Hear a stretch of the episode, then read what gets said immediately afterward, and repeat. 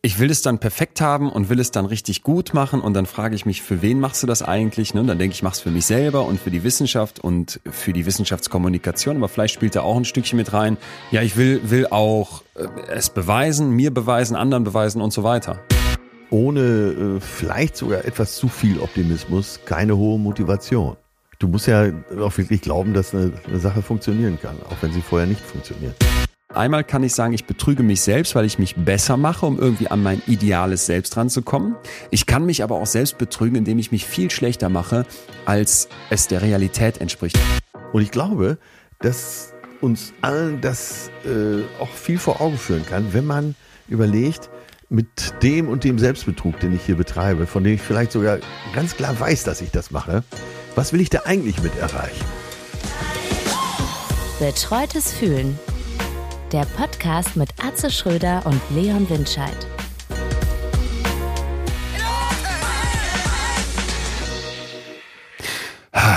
Atze, ja, mein Lieber.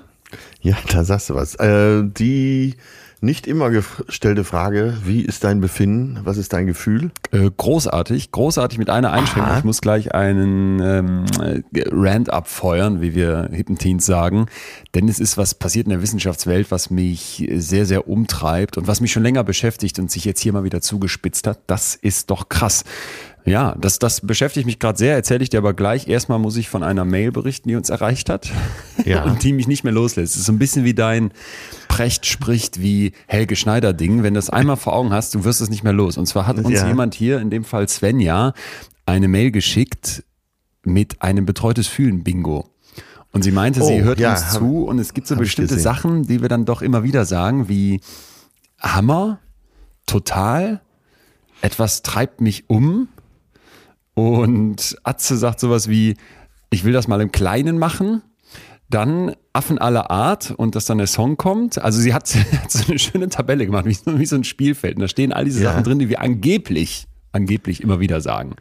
Äh, zum Beispiel, du sollst angeblich immer wieder Ja sagen und dann unmittelbar das Thema wechseln. Ist mir noch nicht aufgefallen.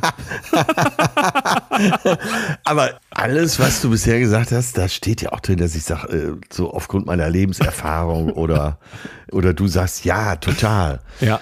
Ähm, also, das ist dir doch auch schon aufgefallen, oder? Ist mir auch schon, ist mir auch schon aufgefallen. Die hat, hat sich auch noch geschrieben, Leon will noch etwas reingeben. Oder ja, und Leon stellen ihren Altersunterschied fest. Das, ähm, es hat mich jedenfalls heute Morgen sehr erheitert. Aber äh, findest du das schlimm? Nee, nee, nee, nee, nein, um Gottes Willen. Gerade was du jetzt als letztes gesagt hast, ist doch eigentlich so ein Running Gag. So streng genommen bist du etwas jünger als ich. Oder, total. Äh, siehst du, auch dies total, ne? Äh, oder manchmal, das kommt ja auch so aus tiefstem Herzen. Ich höre mir das selber zu. Und ich sitze hier und sage dann wirklich völlig erstaunt zu dir, Hammer. und das, das meine ich aber in dem Moment so. Und denkst du nicht, dass so bestimmte ähm, intuitive Wörter zu einem gehören? Doch, doch. Das, und das, dass man da auch zu stehen ja, kann. total. Da stehe ich auch zu. Und das Gemeine ist ja eigentlich nur, wenn sie dir vorgehalten werden, dass ja. dir es dann irgendwann bewusst ist und dann achtest, fängst du an, darauf zu achten und dann, dann wird's halt, dann wird's halt irgendwie komisch. Aber man kennt das ja auch bei anderen, dass du so denkst, ey, der hat bestimmte Floskeln. Ich habe einen Freund, der sagt immer dieses genau was ich dir schon mal erzählt habe, wenn so Leute ja, einen Vortrag halten ja. und unsicher sind, dass die einfach immer irgendwo so ein Genau einstreuen. Und der sagt das auch im Privaten. Und wenn du einmal anfängst drauf zu achten, dann kannst du nicht mehr anders. ich, ja, in, welcher, äh, in welcher Gemütslage erwische ich dich denn? Äh, oh Gott, ich bin, ich war so lazy gestern, dass ich, also Gemütslage ist äh, tief entspannt, aber mit schlechtem Gewissen. Weil du nichts gemacht hast. Weil ich nichts gemacht habe. Ich habe gestern um circa halb eins eingesehen, das wird heute nichts mehr. Also ich werde heute nichts mehr voneinander kriegen und habe dann einfach losgelassen. Und den Tag, Tag so. Den Tag passieren lassen. Ähm, ja, ich wollte noch anfügen, dass dieses Ja, nee ist klar. Dieses äh, typische Atze, ja, ja, nee ist klar, was es auf äh, tausenden T-Shirts gibt und in der Serie immer wieder und so. Das war was, was ich immer gesagt habe. Und da habe ich aus der Not eine Tugend gemacht und habe dann das zum äh, Spruch gemacht. Vielleicht fällt uns ja ein Spruch auf, in dem, was wir immer wiederholen.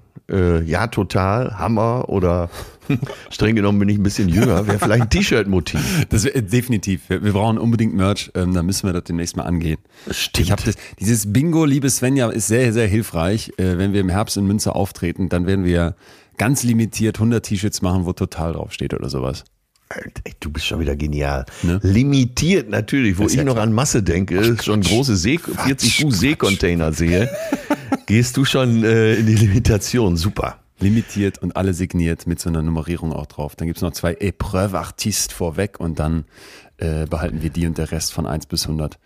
Der Vielleicht kann man ja auch mal äh, in die Gemeinde reinhorchen. Äh, welche Floskel ist euch die liebste?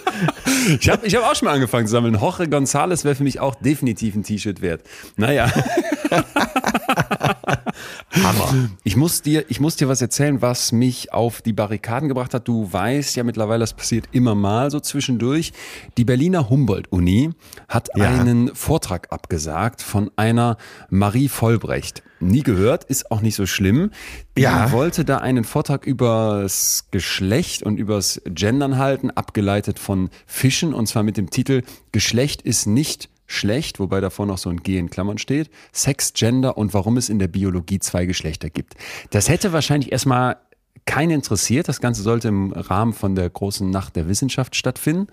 Aber ja. dann haben sich die, hat sich der Arbeitskreis kritischer JuristInnen beschwert und Radau gemacht, weil diese Frau Vollbrecht Thesen vertritt, die so aus deren Sicht unwissenschaftlich sind, Menschen verachten und die wäre wohl queer und transfeindlich, was die vor allem darauf basieren, dass die Mitautorin eines Artikels in der Welt wiederum war, wo man dem öffentlich-rechtlichen Rundfunk vorgeworfen hat, sehr, sehr drastisch, dass die Meinungsmache zugunsten von dem Trans-Thema äh, betreiben würden. Und dieser Artikel, ich habe den gelesen, ehrlich gesagt ziemlich unsäglich, jetzt meine persönliche Meinung. Selbst ja, der, ja. selbst der Springer-Chef hat sich nachher davon ähm, ähm drastisch Wie alt ist der ungefähr, der Artikel? Ein ah, paar Tage. Also ah, auf jeden okay. Fall nicht, oder ja, vielleicht auch ein paar Wochen, auf jeden Fall nicht sehr alt. Mhm. Und jetzt kommt aber der Punkt. Dann hat also die Humboldt-Uni gesagt, wir laden diese Frau aus. Die darf diesen Vortrag nicht halten. Ja. Begründung nicht wegen des Inhalts, der da vermeintlich vorgetragen würde, sondern aus Sorge um die Proteste, die dann stattfinden. Oh Gott, oh Gott. Oh, und da ist jetzt ein Punkt für mich erreicht, wo ja. ich ja. wirklich, wirklich denke, wo stehen wir? Und die Silke Mertins, Ressortleiterin der Meinung in der Zeitung Taz, hat das, hat das sehr, sehr schön auf den Punkt gebracht und sagt, dieses Argument des Cancelns muss man sich mal auf der Zunge zergehen lassen, ja. Weil die Meinungs- und Wissenschaftsfreiheit jetzt also dort aufhört, wo Proteste angekündigt werden, Fragezeichen, und dann geht sie weiter, können dann auch umgekehrt rechte Burschenschaften Vorträge über Transfeindlichkeit oder die rechtliche Bewertung von Abtreibung mit Protestankündigungen verhindern, werden Veranstaltungen abgesagt, weil die AfD vor und nach und währenddessen protestieren will? Und sagt dann, was die HU da abliefert, ist große Heuchelei weil sie erschrocken zurückzuckt. Ne? Und das dachte ich dann auch. Jetzt will man diesen Vortrag zwar nachhalten, aber so das Fazit der Taz-Autorin hier, die Biologin aufgrund, Zitat, woker Bedenken einfach, einfach kurzfristig abzusagen, ist einer wissenschaftlichen Einrichtung unwürdig. Eine Universität muss abweichende Meinung und KollegInnen aushalten können, statt sich der Cancel-Forderung anzuschließen. Lass mich raten, das ist genau deine Meinung, oder? Das, ich würde noch einen Schritt weiter gehen. Ich würde noch ja. einen Schritt weiter gehen. Eine Universität muss das nicht nur aushalten können, sondern sie braucht diese abweichenden Meinungen. Vielleicht ja. noch mal ein Gedanke dazu, weil, weil mir das so am Herzen liegt. Was ist denn eigentlich Wissenschaft? Was ist denn eigentlich Forschung?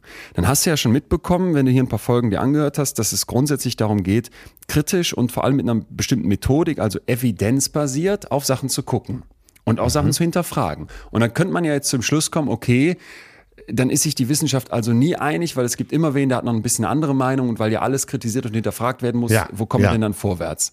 Ja. Aber äh, Maiti hat das mal wunderschön zusammengefasst und auf den Punkt gebracht in ihrer Sendung, als sie sagt, wissenschaftlicher Konsens, und darum geht's jetzt, ne? wir brauchen irgendwie einen Konsens, ist nicht die Wahrheit, sondern nur, in Anführungsstrichen, die beste Annäherung.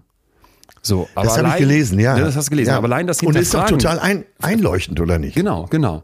Und dann sagt sie weiter, aber allein dieses Hinterfragen vom wissenschaftlichen Konsens macht dich nicht zu Einstein. Den Unterschied ja. zwischen irgendeiner quergedachten Außenseitertheorie und einer wissenschaftlichen Revolution macht die Evidenz. Wer hat die besseren Daten? Wer hat mehr Argumente? Wer kann aus mehr Experimenten mit guter Methodik Ergebnisse vorweisen und ja, die dann ja. eben in eine bestimmten, ist wie so ein Puzzle zusammensetzen, damit eben ein Konsens entsteht. Ne? So, und jetzt würde ich mir von Universitäten wünschen, wenn so ein Punkt aufploppt, wenn du merkst, oh, wir haben da wen eingeladen, das, das kocht hier hoch und diese Frau Vollbrecht, da kann man wissenschaftlich sowieso ein paar Fragezeichen jetzt mal dran setzen, weil die jetzt nicht der große Star auf dem Gebiet der Genderforschung ist, aber das ja, ist völlig ja. zweitrangig, eigentlich irrelevant.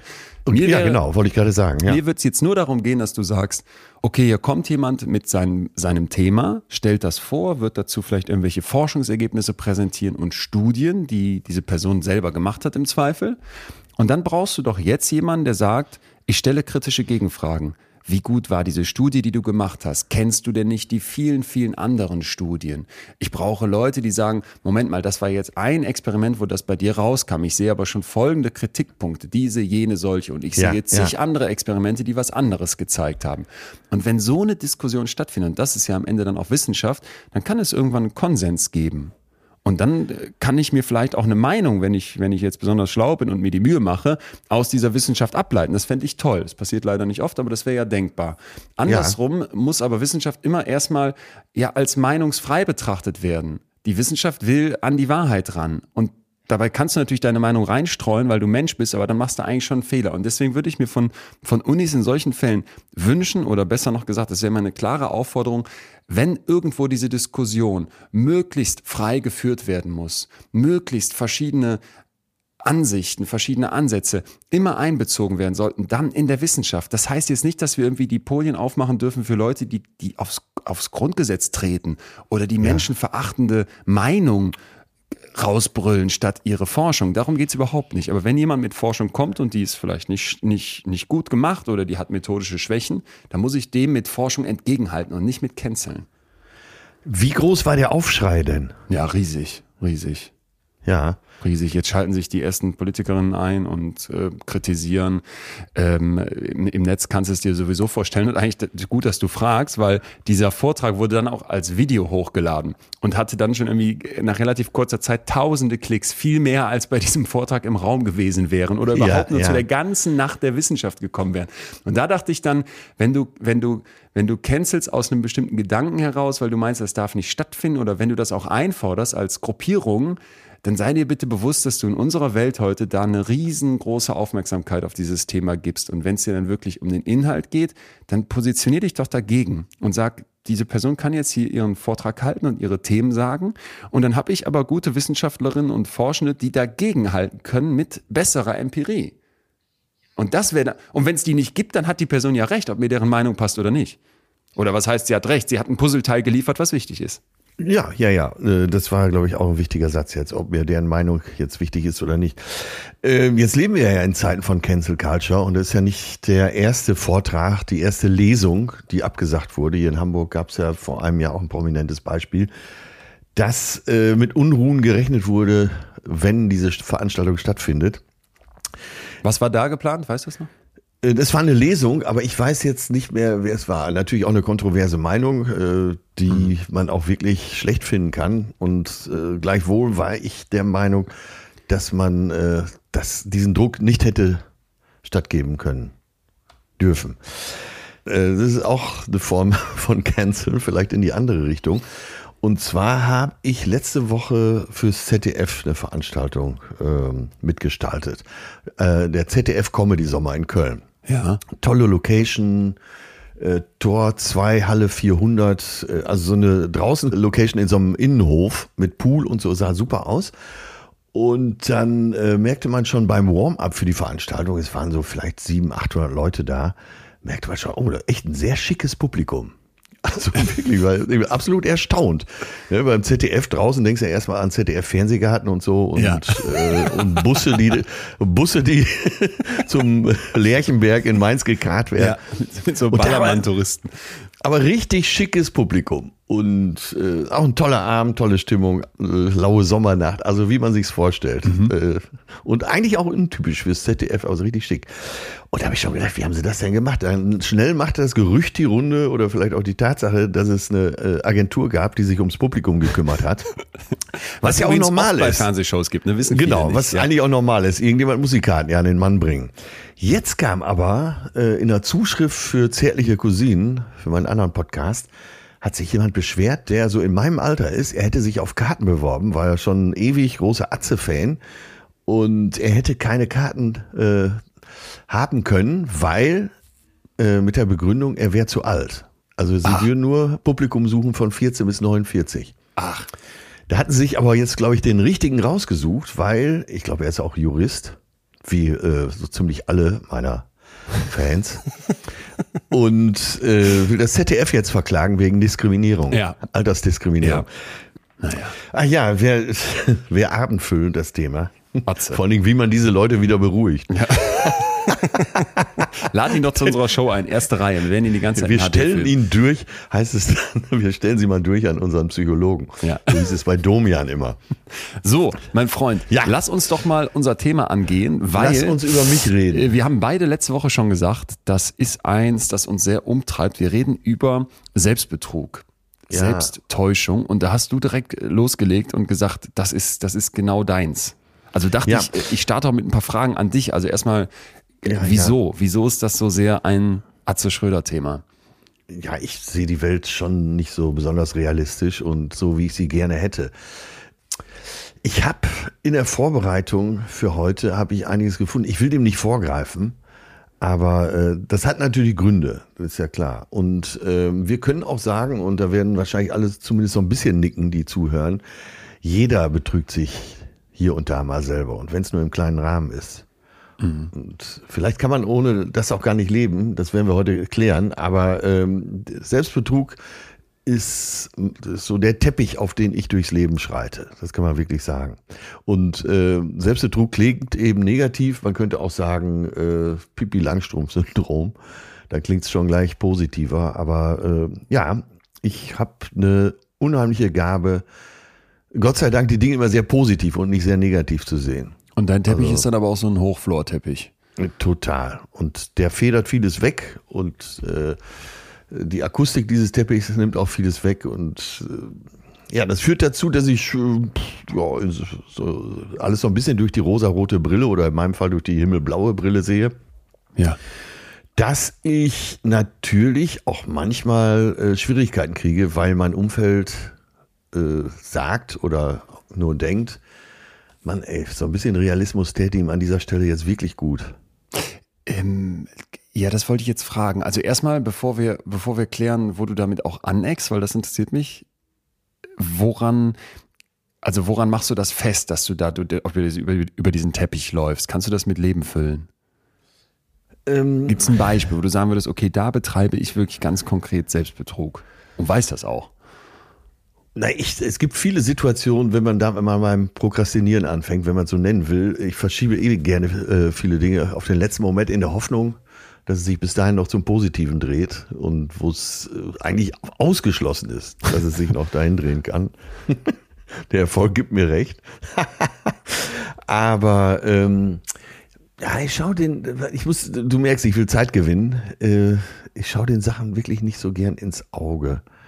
Mir, mir, mir fällt gerade ein Beispiel ein vom letzten Jahr. Da, äh, es gab nicht besonders viele Auftritte, aber es gab so ein Open Air in Detmold, wo man dann Publikum mit Maske schon mal wieder mhm. sitzen konnte als Publikum, aber dann eben Open Air. Es waren so erste Gehversuche.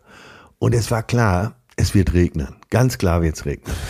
Das, das, alle Wetterberichte, selbst ein Blick aus dem Fenster zeigte dir, es wird regnen. Und zwar wahnsinnig regnen.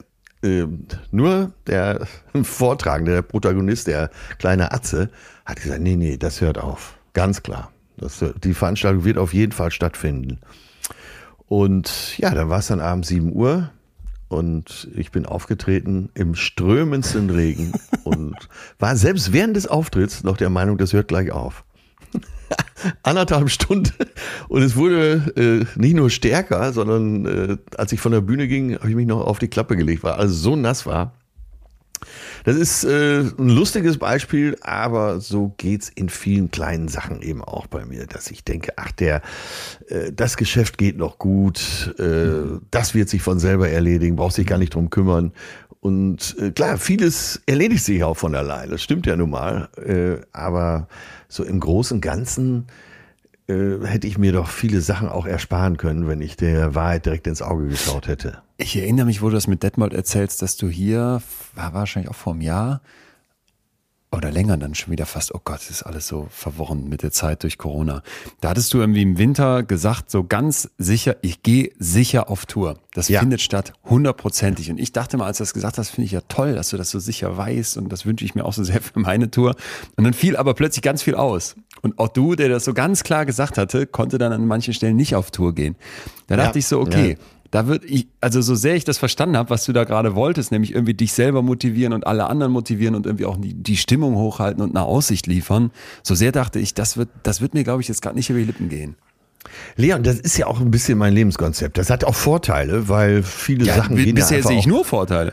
Äh, ja, viele Sachen gehen ja einfach auch positiver aus, als äh, alle die eingeschätzt haben. Und die Welt ist ja trotz, trotz vieler Vorhersagen bisher auch noch nicht untergegangen. Das muss man ja auch sagen. Nur das führt auch zuweilen, wo eben echter Realismus gefragt ist. So, so Stichwort Steuerberater oder ja. nehmen wir auch mal äh, einen Manager unserer Agentur von uns Künstlern, dich in diesem Fall mal ganz kurzfristig auch als Künstler bezeichnet. Bitte zuck nicht zusammen. äh, aber du bist ja auf jeden Fall auf der Bühne, versuchst ja auch äh, Psychologie unterhaltsam darzustellen. Und ja. da gibt's ja eben auch den Unterhalter in dir. Äh, so, und von uns wird ja auch schon viel Realismus ferngehalten. Das stimmt, ja? das stimmt.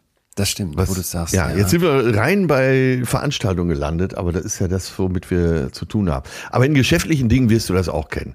Äh, wo siehst du dich denn auf der Realismus-Skala? Ja, du hast ja eben schon einen ganz wichtigen Punkt gesagt und da habe ich gleich tolle, tolle Einsichten von einem Professor, der hier schon mal zu Wort kam in einer Folge, die unglaublich damals eingeschlagen ist, nämlich das Spiel der Manipulation. Und der sagt, wir betrügen alle uns selber. Ja. Das heißt, es geht jetzt gar nicht so sehr darum zu sagen, ich mache das nicht. Das wäre dann schon eine Form von Selbstbetrug. Ja. eigentlich ein ganz schöner Kreisschluss, sondern es geht eigentlich nur um die Frage des Ausmaßes. Wie sehr mache ich das? Und da würde ich schon sagen, dass ich auf der einen Seite sehr, sehr gnadenlos bin. Du hast das hier mal gesagt, ich wäre ich wär so reflektiert und auch selbstkritisch. Das würde ich sagen, ja. das meine ich damit. Aber, und das ist jetzt vielleicht dann der nächste Schritt, wenn ich das ein Stückchen weiter denke, gehört dann da aber nicht auch dazu, dass in diesem selbstkritisch sein und in diesem, ich versuche das auch alles zu reflektieren, was ich so tue und wie ich das tue, gleichzeitig so ein unglaublicher Perfektionismus liegt, ne? Und dann will man die Sachen auch ja, richtig ja, machen ja. und dann ist man mit nichts zufrieden, weil es könnte noch eine kritische Gegenstimme geben. Und wie ich es eben bei der, bei der Wissenschaft da beschrieben habe, gibt es nicht doch noch eine Studie, die wir übersehen haben, die wir uns noch angucken müssen, damit wir wirklich ein gutes Puzzle hier abliefern können. Also so diese Herangehensweise, da würde ich dann sagen, ist vielleicht manchmal so der Selbstbetrug, dass ich, dass ich mir da, dass ich mir da was, was vormache im Sinne von, ich will es dann perfekt haben und will es dann richtig gut machen und dann frage ich mich, für wen machst du das eigentlich? Ne? Und dann denke ich, mach's für mich selber und für die Wissenschaft und für die Wissenschaftskommunikation, aber vielleicht spielt da auch ein Stückchen mit rein. Ja, ich will, will auch äh, es beweisen, mir beweisen, anderen beweisen und so weiter. Verstehst du den, den Zusammenhang? Ja, verstehe ich, verstehe ich. Ähm, dass du, ja, aber das wäre so ein äh, Selbstbetrug, dass du die Gründe woanders ja, genau. sehen möchtest. Genau. Ja. Aber nochmal konkret, äh, jetzt speziell der Bereich, äh, eure Gastronomien. Das ist ja reines Unternehmertum, das kann man ja sagen. Du stehst auf keiner Bühne, stehst da nicht mehr, auch nicht mehr ja. in der ersten Reihe. Da gab es ja sicher Sachen, wo, wo ihr eigentlich wusstet, das kann, eigentlich kann es gar nicht funktionieren. Ja. Und dann habt das doch gemacht und dann hat es auch nicht funktioniert. Ja. Äh, da erinnere ich mich an eine Veranstaltung, wo ich mich auch bis heute frage, was ging in deinem Hirn ab, Leon? Das wird im Jahr 2013, 14, ich muss jetzt über den Daumen peilen gewesen sein. Da haben wir in einer Münsteraner Disco und zwar jetzt nicht so ein schicker Techno-Club, wo dann irgendwie die abgespacede Szene ist, sondern so ganz bodenständig, ne? wo viele Leute mit einem Warendorfer Kennzeichen am Wochenende hinfahren. Da haben wir eine Veranstaltung.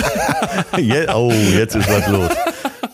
Da haben wir eine Veranstaltung gemacht, ähm, die glaube ich immer donnerstags abends war in einer Zeit, wo die Studis schon in Münster weniger am Donnerstag weggingen. Als ich studiert habe, konntest du von Mittwoch bis Samstag durchgehend in vollen Clubs auch verschiedenen Münster feiern. Und das ist jetzt Herrlich. seit langen Jahren schon auf dem absteigenden Ast und wir wollten dort den Donnerstag wieder etablieren. Wir hatten in, in dieser Zeit mehrere Partys die Woche laufen, also Mittwoch in zwei Läden, Donnerstag dann in einem, Freitag mindestens in einem, manchmal zwei, Samstag mindestens in einem, eher zwei. Also wir hatten so fünf, sechs Partys, die jede Woche von uns organisiert wurden und wollten jetzt eine weitere auf dem Donnerstag in diesem Laden etablieren. So, und diese Veranstaltung hieß Platzhirsch. Und wir haben ja. dann so Deko besorgt, die auch so aussah wie im Wald und so ein bisschen urig. Und jetzt kommt der Punkt, wo es dann spätestens ein bisschen irritierend wird aus dem Rückblick. Und eigentlich hätte es mir damals schon auffallen können. Die Kellnerin, ausnahmslos weiblich, und hatten dann alle ein T-Shirt an, wo drauf stand Rehkids. Mit einer Nummer noch. Wie bei so einem Fußballtrikot. Oh Gott. Oh Gott. Oh Gott, oh Gott. Wenn ich mir das jetzt, oh, das ist ja noch nicht so lange her. Wie viele Jahre? Ah, äh, acht. Wenn ich mir das jetzt vor Augen führe, das ist heftig. Und das war nicht nur eine absolute Scheißidee, sondern das war auch eine absolute Kackveranstaltung. Alles, äh, ich nehme da die volle Verantwortung in meine Hand, vielleicht noch ja. aufgeteilt mit dem Partner, mit dem ich das zusammen gemacht habe. Aber erstmal stehe ich da in erster Reihe und das war, glaube ich, im Endeffekt eine totale, eine totale Selbsttäuschung, weil wir erstens dachten, ja, entgegen des Trends, wir können das wieder hochziehen hier, das wird irgendwie wieder funktionieren. Dann entgegen des glücklichen Trends, dass man mal so ähm, sexistische Partyideen hinterfragt, waren wir dann noch äh, gefühlt im Jahr Anno Domini unterwegs. Und ja. es ist dann auch völlig gescheitert. Es ist dann auch völlig gescheitert. Aber ich weiß noch, wie ich da an einem dieser ersten Donnerstagabende saß, auch mit ein paar Freunden und Freundinnen und wir dann zu dieser, Co es lief auch so Kackmusik, es lief so Musik, wo ich gar nicht hinterstand. Aber dann habe ich plötzlich dann mitgetanzt bei Avicii Hey Brother. Äh, und um die Tanzfläche zu füllen. Kacke.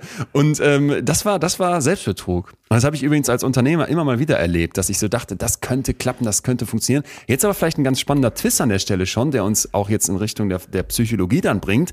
Hätte ich das nicht, ja, hätte ich sofort gesagt, sowas kann gar nicht funktionieren oder ich traue mich das nicht, dann hätte ja. ich das wahrscheinlich auch so als Grundthema in mir. Und dann hätte ich ganz, ganz viele Sachen, die man erstmal kritisch beäugt oder vielleicht auch sagt, das ist einfach eine Kackidee, gar nicht erst angegangen. Und dann hätte vielleicht aber auch diese eine von zehn Ideen, die dann doch irgendwie Feuer fängt, wäre nie ausprobiert worden. Verstehst du, was ich meine? Absolut. Total. Ähm, mir kommt jetzt gerade in den Sinn, dass wir vielleicht, also wir haben jetzt über den Bereich Geschäfte gesprochen, Beruf und so weiter. Äh, vielleicht als ganz kurze Überleitung zum Privaten. Mhm. Kannst du jetzt schon mal überlegen, wo du dich da selber getäuscht hast. Äh, weil ich überlege gerade, dass viele zuhören und vielleicht sogar darauf warten, äh, dass im Privaten eben auch so viele, gerade in der Liebe, so viele äh, Selbstbetrügereien unterwegs sind. Ne? Ja. Ich, ich, damit sich keiner aufregt, ich mache es ganz kurz. Ich war am Sonntag in Top Gun Maverick, Top Gun 2. Ja.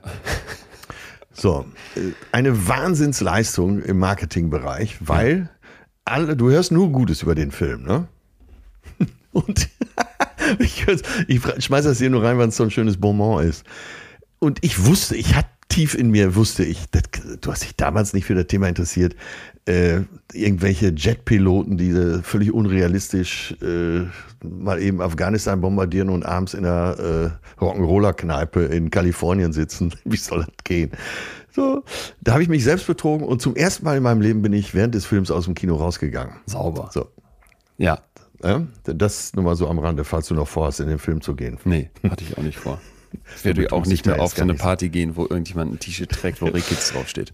So, äh, jetzt gehen wir mal in den privaten Bereich. Viele werden äh, Liebschaften gehabt haben, Männer wie Frauen, wo sie hinterher sagen, eigentlich wusste ich es vorher. Ja, ja. Das, jo. Ne? Jo. Und das ist, glaube ich, die Stelle, äh, gerade in der Liebe, wo wir uns, der, oder sogenannten Liebe, wo wir uns gerne am meisten betrügen. Ey, 100 Prozent. Ich lege noch eine Schippe drauf. Kennst du das Phänomen? Es bändelt so an, es knistert und dann irgendwann merkst du aber so, ja, so wirklich ist die Person es doch vielleicht nicht, aber es ist noch eine riesige Unsicherheit. Und dann fängt diese Person an, dir seltener zu schreiben.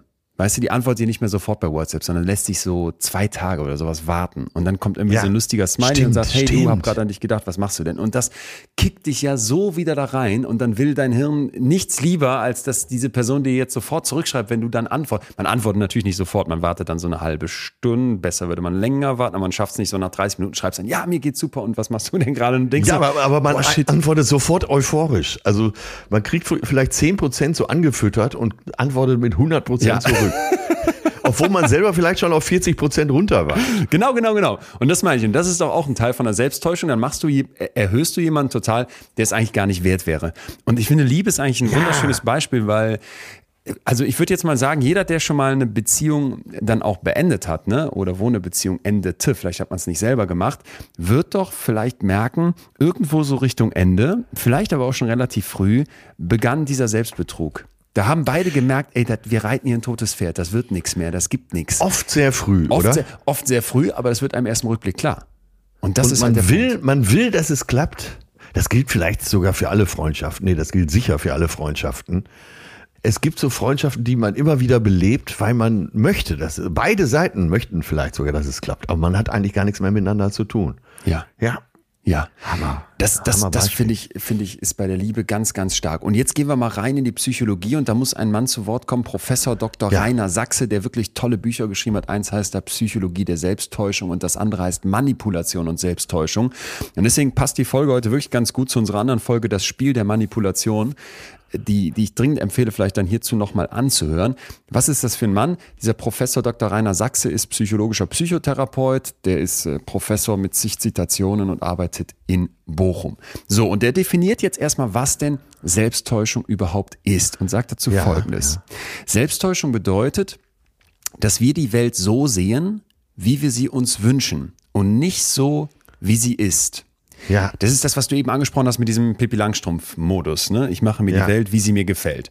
Und dann sagt er weiter, dass Menschen, die einer Selbsttäuschung unterliegen, bestimmte Hoffnungen, Bedürfnisse, Ideologien, Meinungen, Erwartungen, Erinnerungen und auch ganz viele andere psychologische Elemente in einer Art und Weise um ihre Welt packen, dass die sich was eigenes da konstruieren, eine eigene Weltsicht, oft ohne das zu wissen. Also es kann ein sehr, sehr starker Prozess sein, der aber ja. manchmal gar nicht bewusst von dir gesteuert wird, sondern eher so unbewusst abläuft.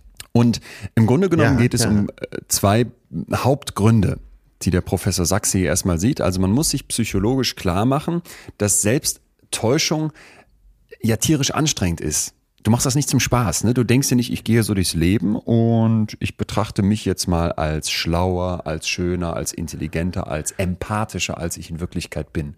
Du gehst ja, ja auch nicht durchs Leben und sagst, ah, hier ist diese Beziehung und ich mache die jetzt mal gesünder, ich mache die wertschätzender, ich mache die aussichtsvoller, als die in Wirklichkeit ist. Das mit der Selbsttäuschung betreibst du, weil es zwei Gründe dafür gibt. Und der erste, das sind innere Standards. Ja, mhm. also innere Standards ist dann, was wir in der Forschung das sogenannte Ideal selbst nennen, das Ideal Self, wer da tiefer mal reinlesen möchte, wo es im Prinzip darum geht, dass ich bestimmte Vorstellungen davon habe, wie denn mein ideales Selbst aussehen würde. So, also ich habe so einen bestimmten ja, Standard ja. davon, wie der ideale Leon wäre. Und du was hast du das für gut den findest. Was ich genau, gut was, finde. Ne? Was dein Wertesystem eben Richtig. positiv bewertet. Richtig. Ja. Und mhm. das wäre dann bei mir bestimmt sowas wie, ich will, ich will fleißig sein, ich will aber auch ich will aber auch für andere da sein. Ich will Wissenschaftskommunikation mit, mit allergrößter Freude und allergrößtem Ehrgeiz vorantreiben. Ich will ja. was bewegen. Ich will, dass das, was ich mache, was mit Leuten macht. So, das ist jetzt erstmal meine, meine Vorstellung. Das ist mein idealer mein ideales Selbst, mein idealer ja. Zustand. Und daran messe ich mich. Ja. Und eine Tendenz zur Selbsttäuschung, jetzt kommt der erste Punkt, entsteht dann, wenn ich annehme, dass ich diese Standards nicht erreichen kann. Zum Beispiel, weil ich denke, ich bin ja ah, gar nicht okay, schlau okay. genug, um richtig gute Wissenschaftskommunikation zu machen. Zum Beispiel, weil ich denke, ich wäre so gern empathisch und für andere da, aber in Wirklichkeit bin ich ein totaler Egoist. So. Ja. Und jetzt aus dieser, dieser Diskrepanz ich stelle mir vor, wie ich gern wäre und ich sehe aber, wie ich wirklich bin, entsteht ein Druck. Ja, ja der Druck, ja. diesem Idealzustand doch irgendwie nahe zu kommen. Und da könnte ich jetzt versuchen, kompetenter zu werden. Ich könnte versuchen, empathischer zu sein. Es gibt noch einen anderen Weg und der, um den geht es ja jetzt gerade. Ich könnte mich selbst belügen. Ich könnte mich selbst täuschen. Ich könnte mir was vormachen, ja, das dann bei mir den Eindruck hervorruft, ich erfülle ja diese Standards, obwohl ich das gar nicht tue. Und ich glaube, da haben wir jetzt das nicht Menschen jeder in sich. Das hat jeder in sich, aber nochmal vielleicht von Anfang an der Punkt, bevor wir jetzt immer sagen, das macht jeder und das machen wir alle. Ja, ja, ja okay. es geht aber von bis. Ja? Ach so, es geht um die Dosis. Es geht um die Dosis. Da werden wir nachher auch nochmal einen wichtigen Punkt zu aufmachen, aber es geht immer auch um die Dosis. Und jetzt erstmal dieses ideale Selbst, wie jemand gerne wäre, was er für Standards hat, der dann aber merkt, ich komme da nicht dran. Hast du so jemanden vor Augen? Äh, ja, mich, natürlich, die ganze Zeit. Ah. Ich, ähm, ich weiß, woher das kommt. Ich, unterbrich mich sofort, wenn wir das zurückstellen wollen. Nee, bitte mach. Äh, meine Mutter, die mich sehr geliebt hat und ich weiß auch, dass sie es gut gemeint hat, hat mir ja permanent gesagt, das schaffst du nicht, dafür bist du zu dumm, äh, lass das deine Schwester machen. Ähm, die wollte mich beschützen vor der bösen Welt da draußen. Okay. Und da habe ich genau das entwickelt. Das ist mir völlig klar mittlerweile. Da habe ich genau das entwickelt, was du beschreibst, dass ich ein Ideal in mir habe und äh, so durch meinen Unrealismus eben dieses Ideal für mich hochhalten kann. Ich weiß, ich kann das und das und das und das nicht. Und deswegen versuche ich eben bestimmte Sachen entweder so, äh, ich habe ja für mich den Humor als Lösung gefunden, wegzulachen. Ja oder mich da so einzuarbeiten, dass ich zumindest vor mir selbst äh, relativ gut Bescheid weiß. Und da, daher kommt das bei mir. Und wenn du fragst, kennst du so jemanden, dann stelle ich mich mal auf Platz eins. Ach so. Also, dass ich es richtig verstehe. Du merkst, ich habe von meiner Mutter beigebracht bekommen, ich kann das nicht, ich schaffe das nicht, ich, ich werde nichts, muss dann ja. dagegenhalten, beziehungsweise entwickelst in dir den Anspruch, ja, dann will ich aber doch ganz besonders jemand werden und was schaffen und was erreichen? Ganz genau und kommuniziere das auch nach außen und stell das auch dar und mhm. äh, vielleicht sogar jetzt in dieser Phase. Du sagst ja immer, äh, ich ruhe so in mir, ich habe so eine tiefe Zufriedenheit. Die, die, muss ich mir manchmal auch selber glauben. Ja, glaube ich. Vor allen Dingen diese Abgeklärtheit. Das glaube ich. Es gibt durchaus Tage, kann sich ja jeder vorstellen, wo ich mit dem entsprechenden Fuß aus dem Bett komme und denke, oh Gott, oh Gott, oh Gott, fast in leichte Panik verfalle. Das gibt's alles, natürlich. Und wer, wer hat schon immer diese Ruhe, die, die er vorgibt. Ja. Und ruckzuck sind wir bei irgendwelchen Politikern, die Wahlkämpfe gewinnen müssen und äh, naja, sagen, ich habe hier alles im Griff. Wie oft hören wir immer von allen, ich habe hier alles im Griff. Äh, ich, an dem Tag, wo Politikerinnen in dieser Welt sagen, ich weiß das nicht oder ich habe es nicht im Griff oder wir werden im Winter hier frieren, weil es nicht genug Gas gibt oder zumindest wir können es noch nicht sagen, anstatt so diese Sicherheit immer zu suggerieren, da mache ich drei Kreuze, aber sind wir Lichtjahre von entfernt. Ja, du siehst doch äh, Robert Habeck, der ja in meinen Augen gerade über sich hinauswächst. Das, was er macht, zu sagen, äh, pass auf Leute, ich habe es auch noch nicht ganz verstanden. Ja. Äh, das könnte passieren, darauf müssen wir reagieren, kommt ja dann auch noch besser an. Es, das ist ja, ja viel authentischer. Es ist so viel ehrlicher. Es ist so viel ehrlicher. Aber das erleben wir fast zum ersten Mal. Ja, wahrscheinlich. Ja. ja. Ja. Ich, ja, also ich, ich, erinnere mich, für mich ist immer so eine Szene ganz prägnant gewesen, das müsste 2008 dann gewesen sein, plus minus, als diese Finanzkrise war. Angela Merkel und Per Steinbrück treten vor die versammelte Presse. Alles ist im absoluten Chaos. Die deutschen Sparer sind auf 180 und maximal verunsichert. Und dann sagen die öffentlich, ihre Spareinlagen sind sicher. Dafür stehen wir hier als Bundesregierung. Und ich habe äh, nachher in mehreren Angela Merkel-Dokus dann Zeitgenossen gesehen, die dann so gesagt haben, was heißt das? Was heißt das? Und auch Per Steinbrück hat gesagt, wir gehen da raus und sagen das und wissen eigentlich gar nicht, was das heißt. Wir können gar nicht hier für alles bürgen, weil wie sollte das gehen? Das heißt, die gehen raus, vermitteln ein Sicherheitsgefühl, betrügen dabei das Volk ganz bewusst und was passiert? Und das ist jetzt ein ganz schöner Punkt. Das Volk sagt, alles klar, dann lasse ich meine ja. Kohle auf der Sparkasse und dann ist die Kohle plötzlich tatsächlich sicher. Ja, und ja, das, ja. Ist ja, das ist ja eigentlich auch das, das Wunderschöne, das passt dann nämlich gleich zur Selbst, zur, zum Selbstbetrug auch. Wenn ich an eine, an eine Wahrheit glaube, dann wird sie für mich wahr. Ja. Also das ist ein ganz zentraler Punkt. Ne? Und das, finde ich, hört man auch ein bisschen in deiner Geschichte. Du glaubst dann, ja, ich muss das irgendwie über Comedy lösen oder genau. übers Lachen. Und plötzlich kannst du dieses Lachen aber richtig gut. Ja. Und nicht nur für dich, sondern auch für andere schaffst Spitzenleistungen, das 0,1 Prozent, 0,1 äh, Prozent Rang, wo deine Mutter mal gesagt hat, schaffst du nicht. Ja, ich bemühe natürlich, da, wie oft habe ich in meinem Leben Self, äh, Self-Fulfilling Prophecy benutzt, ja. selbsterfüllende Prophezeiung. Äh, das ist ja dann so ein nachgereichter, äh, so eine nachgereichte Legitimation. Mhm. Ja, du sagst, es wird schon gut und erreichst du es auch, weil viele Dinge ja eben dann doch besser ausgehen, als man, als die meisten denken. Äh, ja, und dann passt es schon wieder. Und da, da bestätige ich mich ja sogar in meinem Selbstbetrug.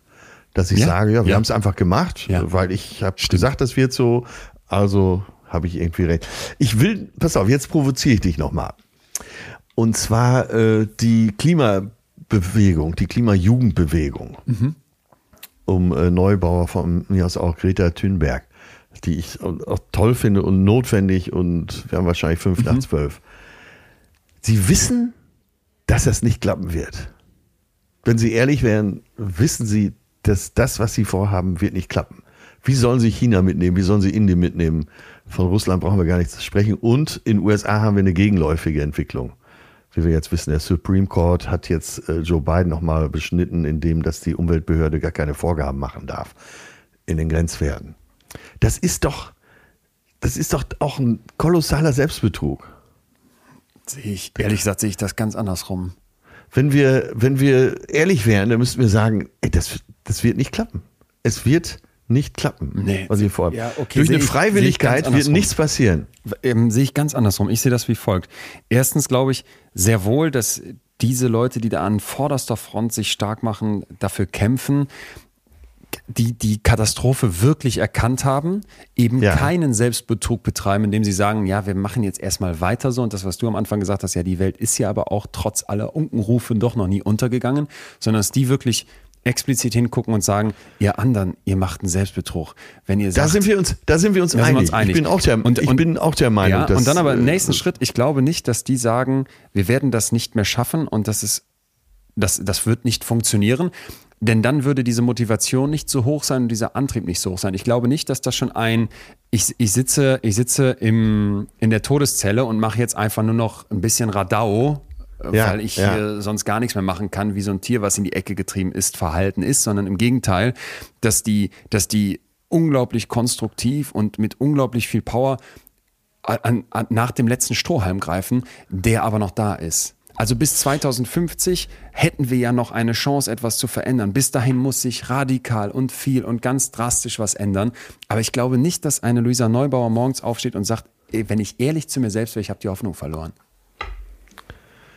Äh, ja. Glaube ich nicht. Aber kann, kann keiner von uns beiden wissen. Sehen wir dann unterschiedlich. Nee, kann keiner wissen, aber ähm, ich, ja, ich sehe nicht, dass dieser Weg zum Erfolg führt. Tja.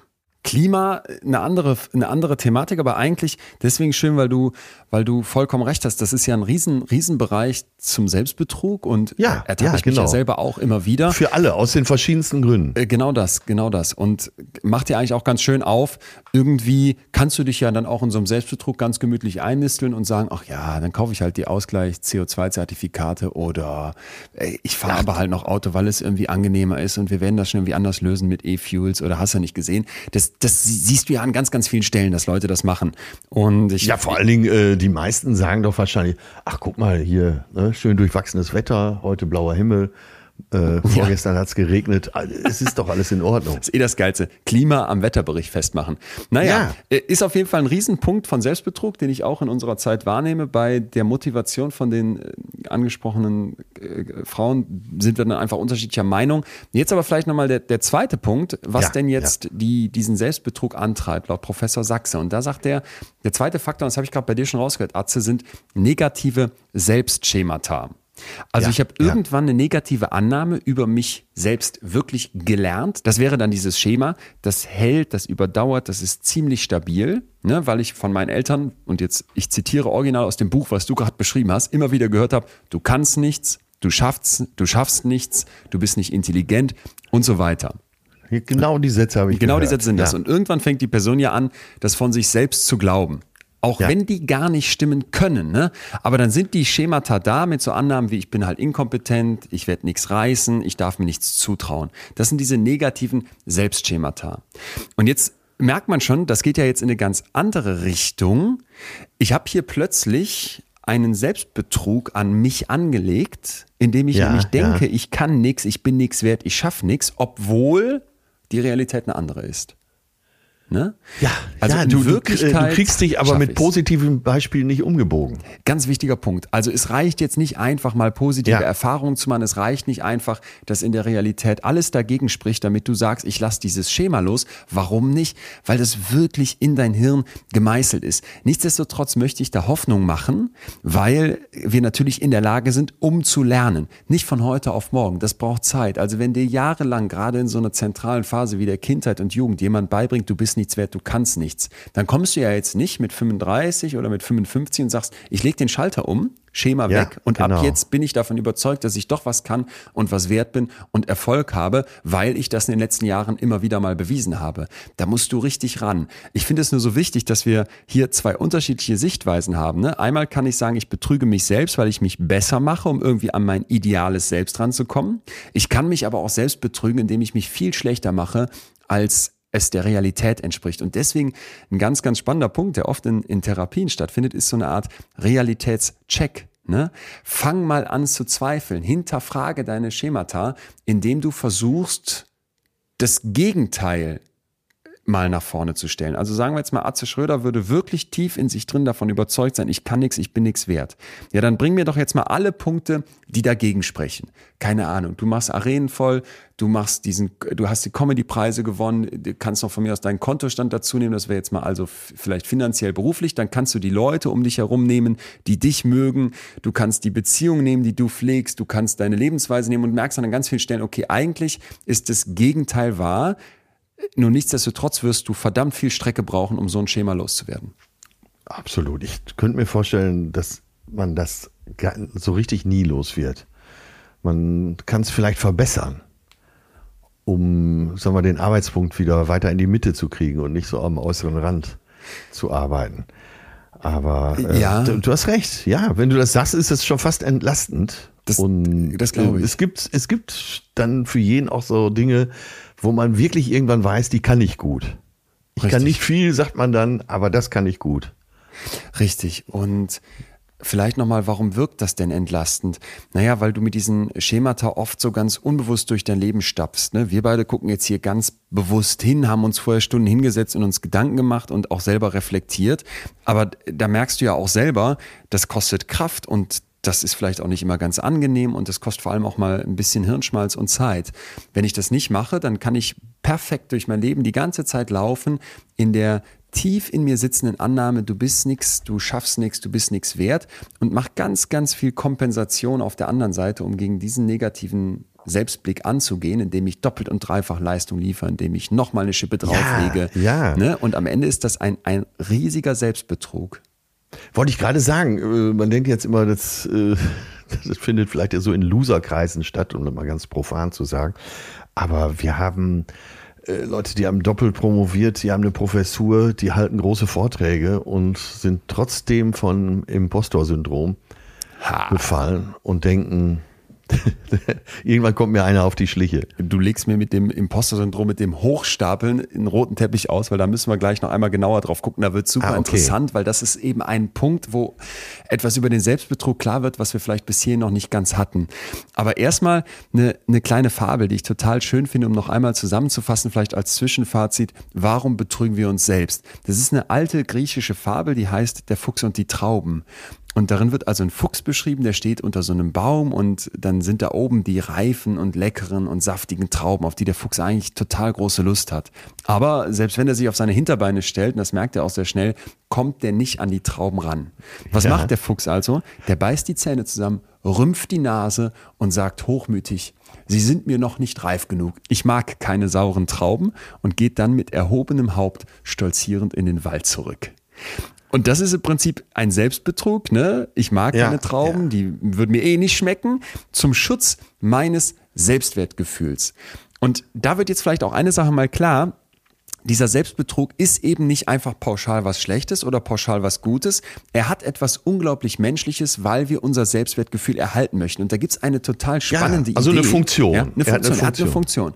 Ähm, mhm. Die nennt sich depressiver Realismus. Depressiver Realismus, das ist die Überlegung, dass Menschen, die depressiv sind, sich weniger optimistischen Illusionen hingeben. Also im Prinzip genau das Gegenteil von dem, was du gerade eben gesagt hast. Du, ja. du gehst durchs Leben und sagst, das wird schon klappen. Ach, ich warte mal, das lasse ich mal auf mich zukommen und irgendwie wird sich das zum Guten wenden. Jemand, der depressiv ist, würde das genau andersrum sehen und antizipiert alles, was schiefgehen kann. Sieht eher keine Chancen, sondern vielmehr Hindernisse. Ist fühlt sich vielleicht aussichtslos, ne? hat die Hoffnung verloren. Und ich finde das deswegen so ein spannendes Ding, diesen depressiven Realismus, weil es aufmacht, naja, so ein bisschen rosarote Brille, ein bisschen optimistische Illusion könnte Leuten richtig gut tun. Jetzt ja. gibt's ein, ein, ein, riesen, ein riesen Pferdefuß an der Geschichte. Man hat dann mal eine große Meta-Analyse im Jahr 2019 gemacht, Thema Evidenz. Und da hat man die Studie, so ungefähr 75 Studien mit über 7000 Teilnehmenden ausgewertet. Und da zeigt sich dieser depressive Realismus, der ist winzig klein. Also vor allem, wenn die Studien gut gemacht waren, finden sich dafür nur sehr, sehr wenig Belege. So, Aha. heißt äh, wissenschaftlich mal ein fettes Fragezeichen dran. Aber warum ist das für mich trotzdem ein relevanter Punkt? Dieses Wort depressiver Realismus, das begegnet in der Psychologie immer mal wieder. Und wenn ich jetzt die praktische Seite sehe, also Leute, die praktisch mit Menschen in den, in den Praxen, in den Therapiesessions zusammenarbeiten, dann glaube ich, wundert es mich nicht mehr, dass es diesen Begriff gibt, depressiver Realismus. Da ist jemand depressiv, da ist jemand runtergefahren und bekommt den Eindruck, hier wird eh alles schiefgehen. Die Welt wird den Bach runtergehen. Das wird nicht klappen, das wird nicht funktionieren. Statt, ja. und darum geht es eigentlich, einer optimistischen Illusion, ach, ich werde das schon irgendwie packen und traue mir auch mal mehr zu. So ein bisschen wie bei mir und dieser komischen Party, dass ich denke, das wird schon irgendwie laufen. Ne? Das ja, ist für mich so das Gegenteil von depressiv. Das ist eher jemand, der losrennt und sagt, ich mache und tu und traue mich alles und bin mutig und irgendwie selbstbewusst, womit ich dann auch auf die Schnauze fallen kann. Aber es gibt eben auch ein andersrum, dass ich da sitze und sage, nee, klappt eh nicht und ich will mich keiner Illusion hingeben und ich bin total selbstkritisch und bevor ich mich einmal selbst betrüge, nehme ich lieber nur das Schlimmste an. Ja, kann man so gut nachvollziehen. Und ähm, wenn du sagst, das ist halt die gelebte Praxis in, in den Therapien und auch so ein Schluss, kann man das ja auch nachvollziehen. Ne? Man versucht ja jemandem in dem Moment auch zu helfen. Total. Ja, klar. Ja. Darum, darum ja. geht's dann an eins. So, der psychologische Mechanismus, und hier hilft uns jetzt der Professor Sachse nochmal weiter, kann, wie er sagt, sehr vereinfacht und auch relativ grob in zwei Systeme runtergebrochen werden. Und ja. diese Systeme wirken so in uns. Und zwar einmal das Realitätssystem. Da ist die Aufgabe, dass du versuchst, die Welt zu analysieren. Du versuchst, die Realität abzubilden, um irgendwie in dieser Welt klarzukommen. Es ist im Prinzip das Außenministerium in dir drin. Ja, ne? Was ja, geht okay, so ab? Ja. Ich versuche mhm. alles zu verstehen. Und dann gibt's das Motivationssystem. Und dessen Aufgabe ist eher so, deine Bedürfnisse zu kennen und dafür zu sorgen, dass deine Ziele und deine Wünsche, deine Werte realisiert werden. Also hier geht's dann vielmehr darum, Zufriedenheit zu erreichen, innere Stimmigkeit. Das ist im Prinzip dein mhm. Innenministerium. Ja? ja, ja und jetzt ja. geht's ja bei dieser Selbsttäuschung, das haben wir bis hierhin verstanden, vor allem um so eine interne Regulation. Ich habe eine ideale Vorstellung von mir selber und gucke, wie ich da rankomme. Oder ich habe negative Schemata ne? und weil ich nicht möchte, dass die Überhand nehmen, versuche ich irgendwie gegen zu regulieren. Ja? Das heißt, es geht die ganze Zeit bei diesem Selbstbetrug eigentlich um eine Art, ich will, dass es sich die Waage hält. Ich will, dass mein, meine negative Stimmung irgendwie ja. kompensiert wird und innen ja. in mir drin alles stimmt, alles passt. Das ist also übereinander liegt. Übereinander liegt. Das ist, wie mhm. wir sagen würden, selbstwertdienlich. Ja, das ja. erhöht mein Selbstwertgefühl, ohne dass das unbedingt stimmen muss. Aber ich habe ja jetzt nicht nur dieses Realitätssystem, sondern ich habe auch dieses Motivationssystem. Ja, ja. Ja, und jetzt ja, ist der verstanden. Punkt ganz, ganz, ein ganz, ganz wichtiger, dass all dieses innere Regulieren nur funktionieren kann, dass dein Selbstbild nur dann irgendwie stimmig ist, wenn du die Sachen wirklich glaubst. Wenn du denkst, das, was ich mir hier selber einrede, ist wahr. Das habe ich hier nämlich als Frage stehen. Äh, wie hoch muss der Level des Glaubens sein, des wirklich Überzeugtseins? Ja, der Sachse hat dann dazu eine Formel und die finde ich so schön, könnte ich mir wieder auf den Unterarm tätowieren, die geht so. Ich habe irgendeine Stärke der Überzeugung. Ne? Ich bin von mhm. irgendetwas besonders stark überzeugt. Und das ist dann das Ergebnis aus der Stärke meines Glaubens daran, minus meiner Zweifel. Ah, also okay. wie überzeugt mhm. du von irgendwas bist, ist dein Glaube minus deiner Zweifel. Du kannst total krass an irgendwas glauben wollen, ne? dann wärst du maximal motiviert zu denken, der Atze ist ein toller Typ, aber irgendwas ja. in dir zweifelt, das würde ich dann davon abziehen müssen und dann am Ende bleibt die Stärke deiner Überzeugung. Okay, eine Summenrechnung. Ja, eine einfache Summenrechnung. Genau. Mhm. Und wichtig ist jetzt eben, dass dieses Glauben immer, sagt Sachse, ein Aspekt vom Motivationssystem ist und nicht vom Realitätssystem. Ah, okay, okay, okay. Ja, ja, ja. ja. Also irgendwie Sachen, Dinge, Aspekte, Annahmen, die mir wichtig sind, die eine wichtige innere Funktion haben, die Motive, Ziele oder Werte befriedigen, will man dann glauben. Also man will, dass das für mich zutrifft. Ich will, dass das für mich wahr ja, ist. Das gibt ja, mir dann inneren ja. Halt eine Stütze. Ja, ja? ja? Und die externe Gültigkeit ist dann überhaupt nicht wichtig. Das ist gar nicht zentral, ob irgendwas wirklich dafür spricht, dass der Arzt nichts kann oder wieder umgekehrt. Ist überhaupt nicht wichtig, ob irgendwas dafür spricht, dass sich irgendein so arroganter Chef für kompetent hält, für empathisch, für toll, für gut aussehen, für motivierend und eigentlich gar nichts der Realität das untermauern würde, sondern es zählt nur, wie sehr diese Person daran glaubt, minus ihrer Zweifel. Daraus entsteht dann deine Überzeugung. Da stehe ich ja doch da wie eine Eins. Ja, der, der, der ist Hammer. das hätte ich aber dir ja eh gesagt. Das hätte ich aber dir eh gesagt. Ich hätte, ich persönlich denke dann oft, okay, ich bin da sehr kritisch, versuche hohes Realitätssystem bei mir an den Tag zu legen. Und nochmal, das hat man jetzt hoffentlich bis hierhin verstanden, aus, aus tiefstem ja. Respekt und, und wirklich, wirklich der Überzeugung, dass ich mir davon bei dir was abgucken kann, denke ich dann, ey, mal ein bisschen mehr da glauben und ein bisschen mehr Selbstbetrug zulassen, wäre doch völlig fein. Ja, das Wort Motivation ähm, ist ja in dieser Gleichung auch extrem wichtig. Ja.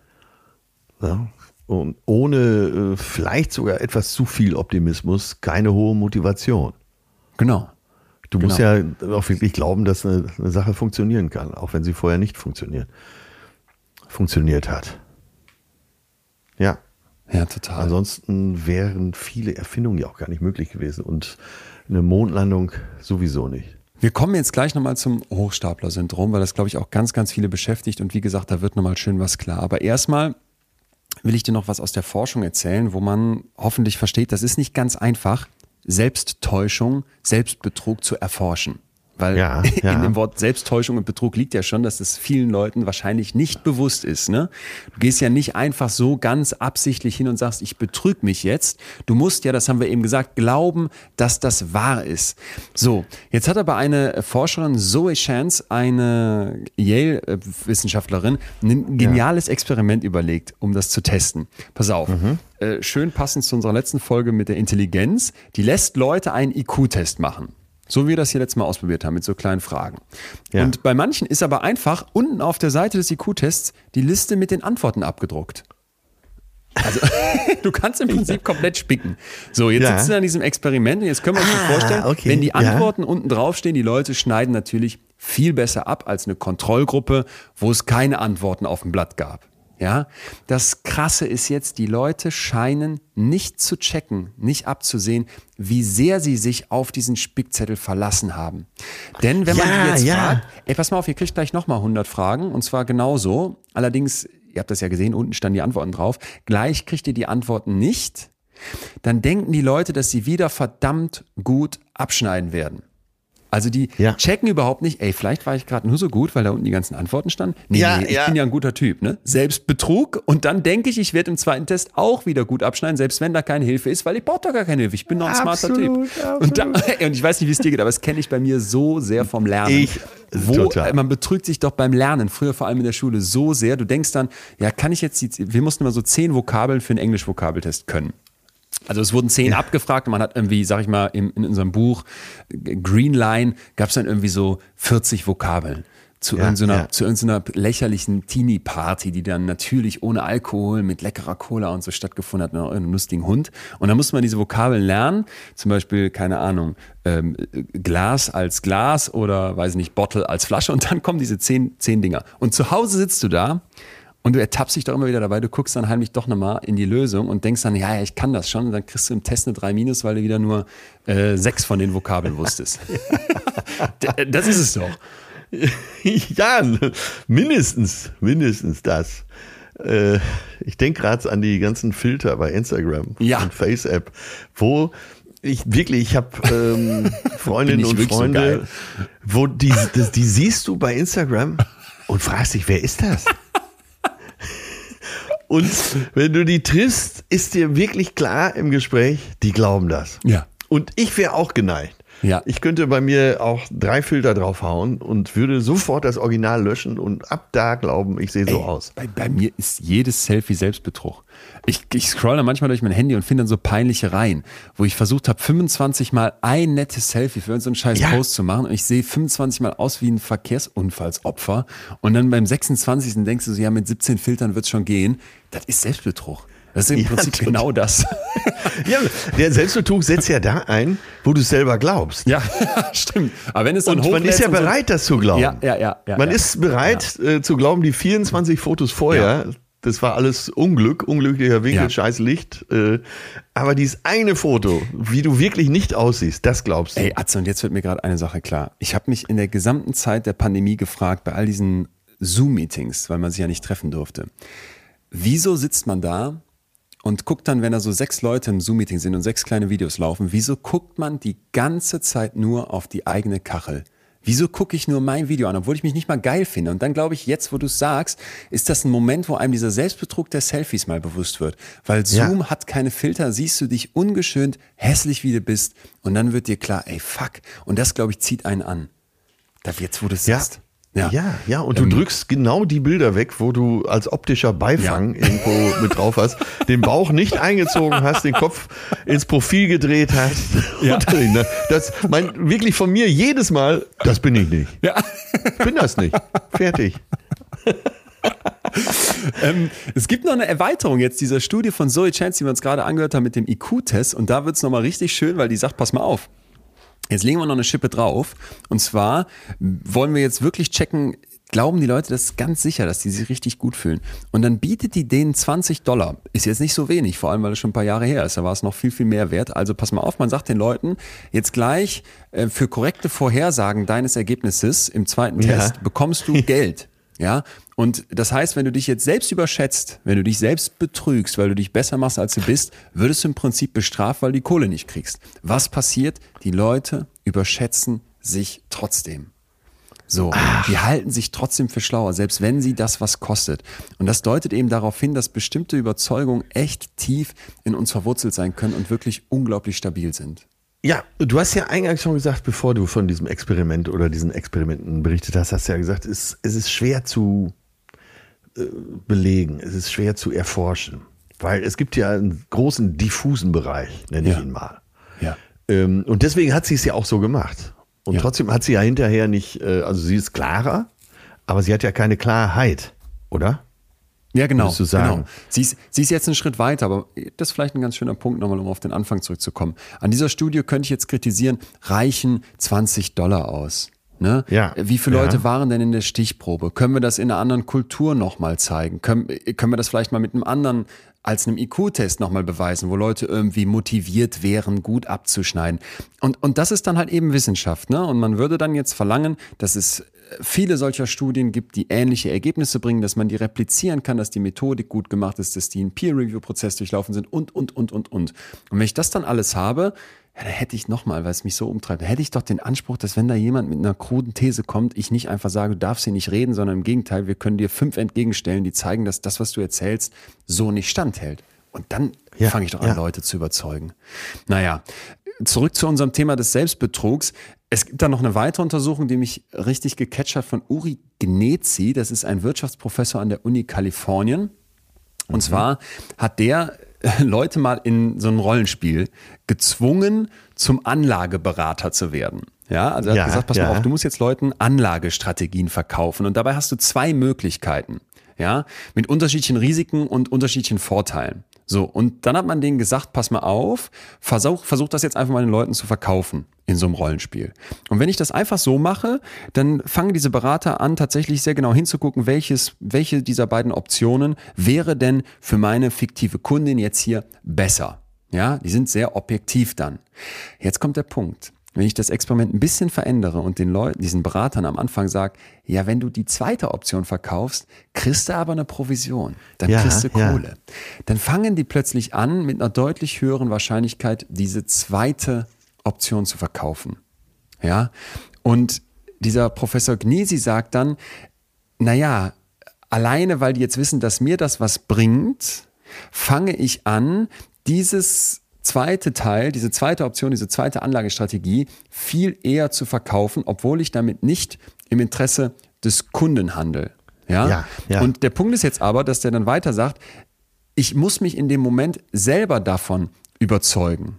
Ja, ja, ich muss mich selber davon überzeugen, dass ich das gut finde, sonst werde ich das nicht umsetzen. Und das ist, glaube ich, etwas, was wir an ganz, ganz vielen Stellen sehen. Ob das Ärztinnen sind, die vielleicht dann sagen, ja, doch, wir bauen dann noch mal jetzt eine Brücke bei ihnen in den Zähnen ein, obwohl man vielleicht denkt, muss das wirklich sein? Ja, aber ich verdiene ein bisschen mehr damit. Und dann biegst ja. du das zurecht. Ne?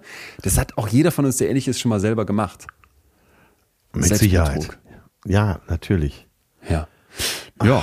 Also es hat es hat so viele Ebenen, das ist äh, und jeden Tag kommen neue hinzu. Das ist der Wahnsinn. Wirklich. Du könntest wahrscheinlich jetzt noch, wenn du da noch weitergraben würdest, tausend, hunderttausend Beispiele bringen. Genau.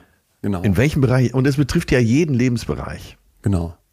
Ja. Und einen, den wir uns jetzt noch genauer angucken, weil ich hoffe, dass dann eben dieser dieser Groschen nochmal so richtig fällt, ist eben das Imposter-Syndrom, das Hochstapeln. Ja, Worum ja. geht's? Die Idee ist im Prinzip ganz einfach. Das hatte eine, das hatten zwei US-Psychologinnen damals in den, in den 70er Jahren schon beobachtet, vor allem bei erfolgreichen Frauen, die sich ja. selbst dann nicht für intelligent halten. Die denken, ich habe das hier nicht verdient, eine tolle Position in der Uni oder in der Wirtschaft oder in, in, der, in der Kultur inne zu haben, weil ich eigentlich nicht gut genug bin, ne? weil ich eigentlich das überhaupt nicht kann.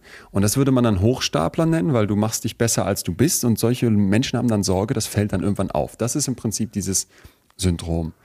Ja. Und jetzt haben Forschende, ist eine ganz neue Untersuchung aus dem Jahr 2022 von der Martin-Luther-Universität Halle-Wittenberg, erstmals dieses Phänomen unter realen Bedingungen versucht zu untersuchen.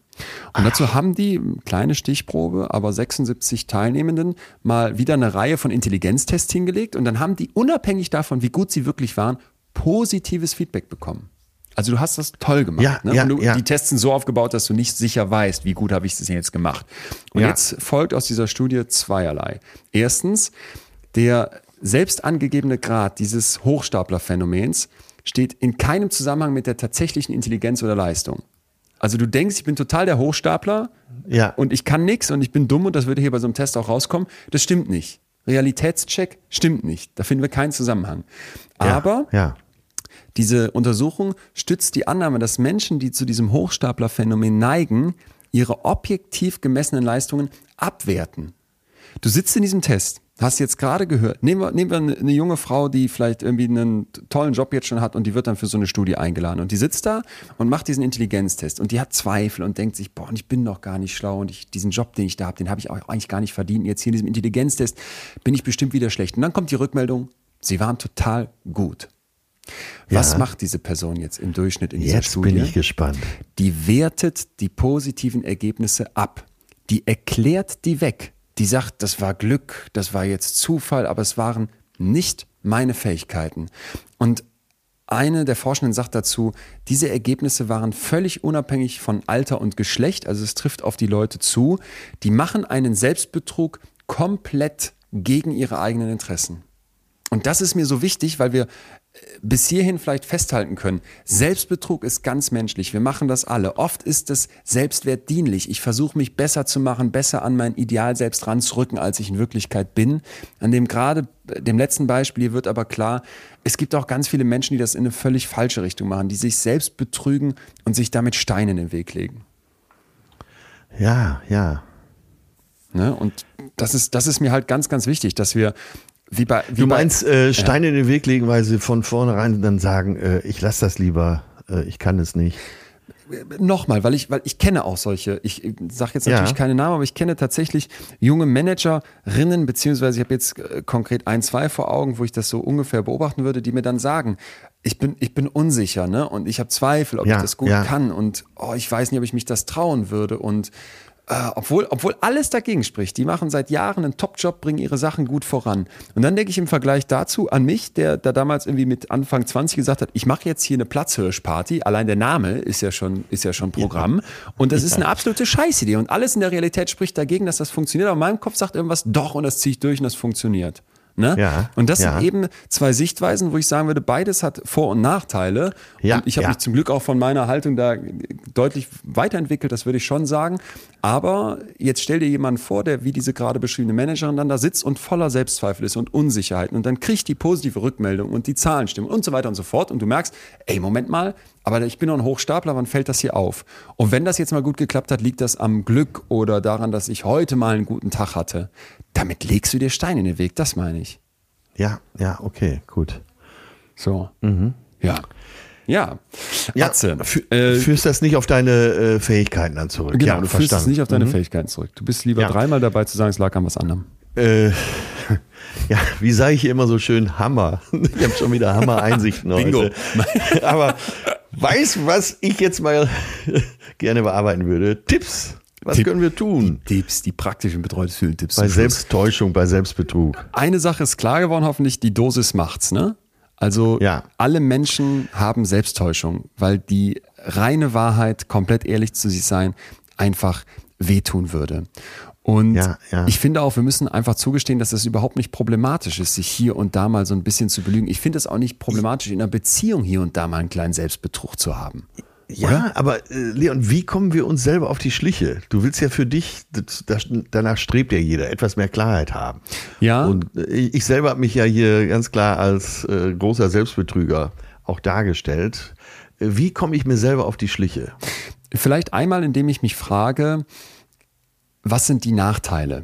Also wo ja. könnte es zu viel sein? Steven Pinker hat das in seinem Buch Rationality mal so beschrieben. Welche Vorteile die Selbsttäuschung auch immer für die Motivation haben mag. Sie muss gegen den offensichtlichen Nachteil abgewogen werden, dass man nicht aus Fehlern lernt. Ja, ja. Ne? Wenn ich mich nämlich betrüge und alles, die Welt ist, wie sie mir gefällt, mache, dann entwickle ich mich ja nicht weiter. Also ich würde zum Beispiel ganz konkret wissen wollen, welche Nachteile entstehen mir durch meinen Selbstbetrug. Ich gebe dir ein Beispiel. Mein Opa ist Zeit seines Lebens leidenschaftlicher Autofahrer gewesen. Also ADAC, Motorsport immer auf Anschlag, ja. die Karre sonntags poliert, in der Garage ja. stehen gehabt, stolz meinem Vater alles gezeigt, den er überhaupt nicht interessiert. Und dann irgendwann ist mein Opa alt und älter geworden. Irgendwann ist er gestorben und hat mein Bruder und mir seinen Mitsubishi Charisma vererbt. Wahnsinnskarre, kannst du dir vorstellen. Und die hat er geliebt. Und dann, als mein Bruder und ich den bekommen haben, war klar, das ist ein Opa-Auto, damit fahren wir nicht rum und wir brauchen auch gerade keins. Wir, wir verkaufen das bei, bei Mobile oder sowas. So. Und dann stellen wir das, äh, holen wir das ab und wollen es da reinstellen und merken plötzlich, Moment mal, die Karre hat ja überall Kratzer und Beulen. Ja. Ja. Mein Opa ist aber in der festen Überzeugung gestorben, ein Top-Autofahrer zu sein. Und das ist wie, das ist ein, das ist ein ganz klarer Selbstbetrug, ne? Wo ja, das ist ein schönes Beispiel. Aber äh, der betrifft, glaube ich, sehr, sehr viele männliche deutsche Autofahrer. Ja.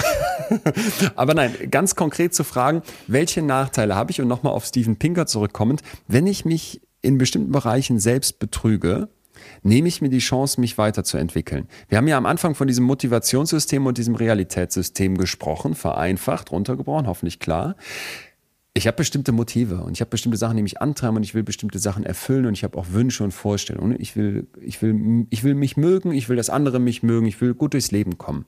Und dann gibt es ja. aber auch bestimmte Punkte in der Realität, die dem vielleicht widersprechen. Und dann sollte ich mal innehalten und fragen, ey, Moment mal, wo verliere ich vielleicht Potenzial, wo verliere ich vielleicht Kraft, wo geht Energie flöten, weil ich so sehr mit Selbstbetrug beschäftigt bin, statt mir einzugestehen, ey, pass mal auf, lass das Auto besser stehen, weil wenn du jetzt auf deine letzten Tage noch irgendwie ein Kind umfährst, wirst du nicht mehr glücklich.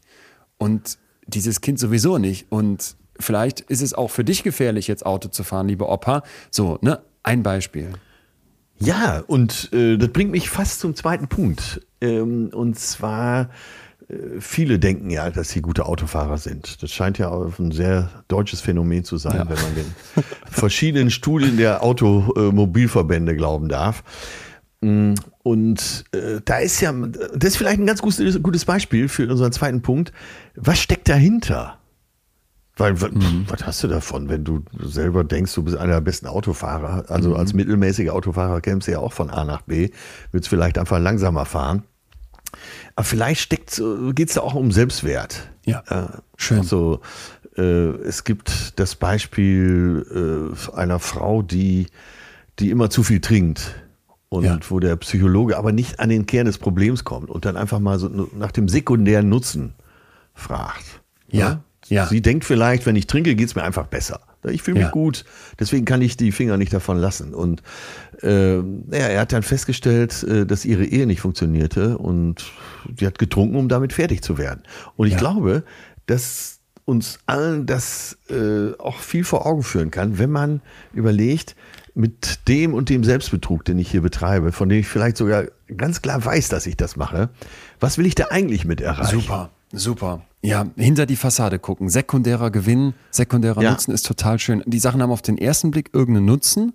Ja. Äh, zum Beispiel, ich mache mich total stark für meine Karriere. Ich renne im Hamsterrad. Das bringt mich vorwärts.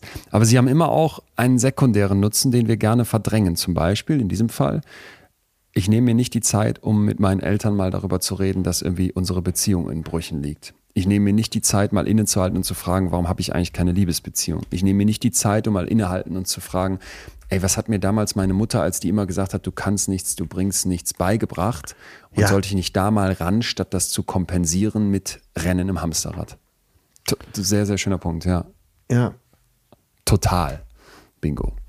Ähm, ich habe noch. Ich Ey, das wird so schön auf dem T-Shirt aussehen. Total.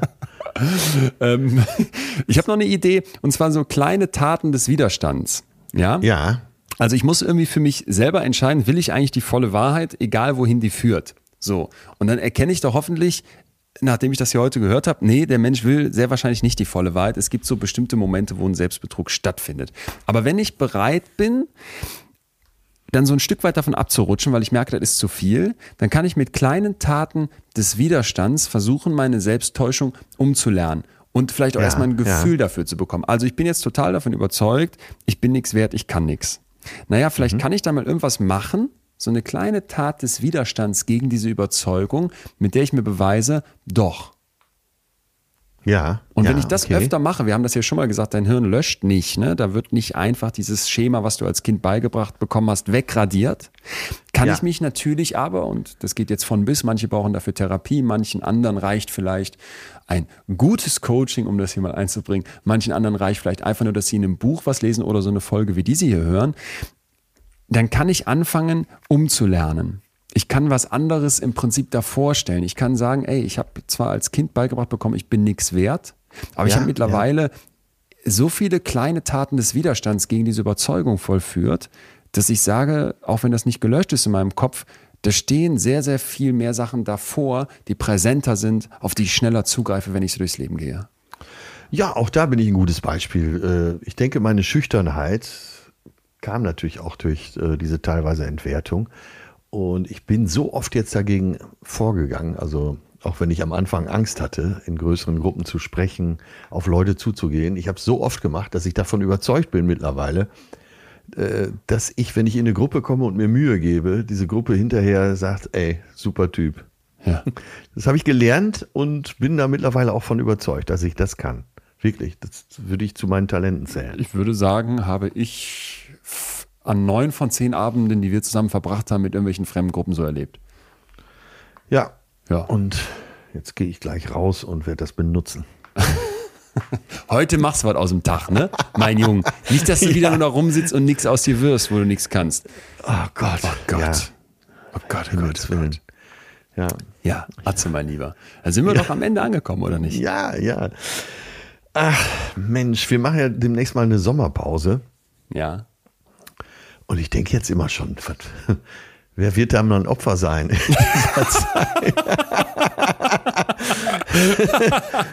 Äh, ich habe ich hab ehrlich gesagt vorgestern beim Einkaufen im, im, im Aldi genau denselben Gedanken gehabt. Ich stand da, war erstmal geflasht. Übrigens muss ich kurz noch sagen, wie schön Aldis mittlerweile sind. Ist heftig, sehen überhaupt ja. nicht mehr aus wie früher.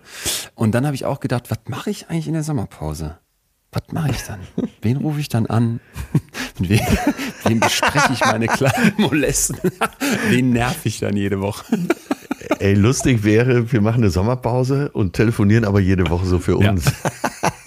nee, sorry, das kriege ich auch nicht hin. Nein, nein, nein, nein. wir, wir, wir, machen. Ähm, ja, das haben wir hier ja auch schon teilweise gelernt, beziehungsweise auch woanders gelesen. Äh, auch wenn man sich noch so lieb hat, ist es immer auch eine Balance äh, zwischen Nähe und Distanz. Und manchmal muss eine Distanz sein, damit man die Nähe ah, wieder zu schätzen weiß. Ha, alles andere wäre Selbstbetrug. Und ich würde ja. sagen, damit, mein Lieber, sollten wir rausgehen. Nicht allerdings ohne noch vielleicht eine letzte Sache vom betreutes Film Bingo nochmal zu zitieren. Und ähm, Atze wiederholt zum x-ten Mal eine Geschichte, ist hier noch ein Feld. Hatten wir heute nicht. Ich glaube, alles, was du erzählt hast, war fast alles war neu. Dann habe ich hier noch Leon ekelt sich vor etwas. Hunde, Marmelade, Züge. Leon feiert einen grandiosen Wissenschaftler, mit dem er Kontakt hatte. In Klammern, bitte jeder für sich selbst gendern. Naja, danke Svenja. Hast uns den Tag versüßt und wir werden das irgendwie umsetzen. Demnächst. Alles, Svenja, du musst es machen. Ähm, alles Sachen, wo ich zu stehe. Ja, das wie gesagt, das, äh, das, jedes einzelne wird auf dem T-Shirt gut aussehen. Atze, dann sage ich mal, top und Sollen total. wir auf Tour gehen, Hammer, heißt diese etwas Tour mich total. Um. Zitatze, ich bin raus. Mach's gut. Tschüss. Tschüss. Das war Betreutes Fühlen. Der Podcast mit Atze Schröder und Leon Winscheid. Jetzt abonnieren auf Spotify, Deezer, iTunes und überall, wo es Podcasts gibt. Ihr Lieben, heute kleines PS in, naja, bedingt eigener Sache. Ich möchte euch wirklich nochmal ans Herz legen, Atzes Biografie Blauäugig, mein Leben als Atze Schröder. Und zwar jetzt kommt's gelesen von Atze Schröder, also das Hörbuch. Ich habe damit jetzt angefangen und musste so nach einer guten Stunde aufhören, weil das so viel Bock macht, weil das so schön ist, dass ich dachte, das spare ich mir auf für unsere Wohnmobilfahrt Richtung Südfrankreich jetzt äh, demnächst in der Sommerpause. Und vielleicht habt ihr ja auch einen Urlaub anstehen oder wollt euch das schon mal holen für die Sommerpause ein Heber betreutes Fühlen. Hätte so ein bisschen was zum Überbrücken. Das macht einfach Spaß. Atzes Stimme sowieso für mich ein Hochgenuss und dann wie er, wie er das da selber, selber intoniert und beschreibt, dieses Ja, nee, ist klar und wie er diesen Weg, Weg genommen hat, so vom prolligen Kioskbesitzer aus dem Ruhrgebiet, dann heute zu dem, der uns ja hier auch irgendwie immer so ganz anders begegnet, das macht einfach Bock, ist irgendwie sehr, sehr emotional einerseits und andererseits muss ich echt immer wieder richtig lachen. Und viele von euch haben hier übrigens schon mal in die Bewertung geschrieben, danke dafür, dass ihr dass ihr Atze ganz anders kanntet und ihn jetzt hier erstmal richtig kennenlernt oder anders kennenlernt, als ihr das eben von dieser RTL-Sendung damals noch auf dem Radar hattet. Und ich glaube, das ist das ist etwas, was ihr in diesem Hörbuch auch nochmal richtig stark wiederfinden werdet und was mir persönlich hier an diesem Podcast auch so großen Spaß macht. Deswegen wirklich ehrliche, dringende Hörempfehlung, blauäugig von Atze Schröder. Jetzt aber Feierabend, macht's gut und bleibt uns bitte gesund und gewogen. Tschüss.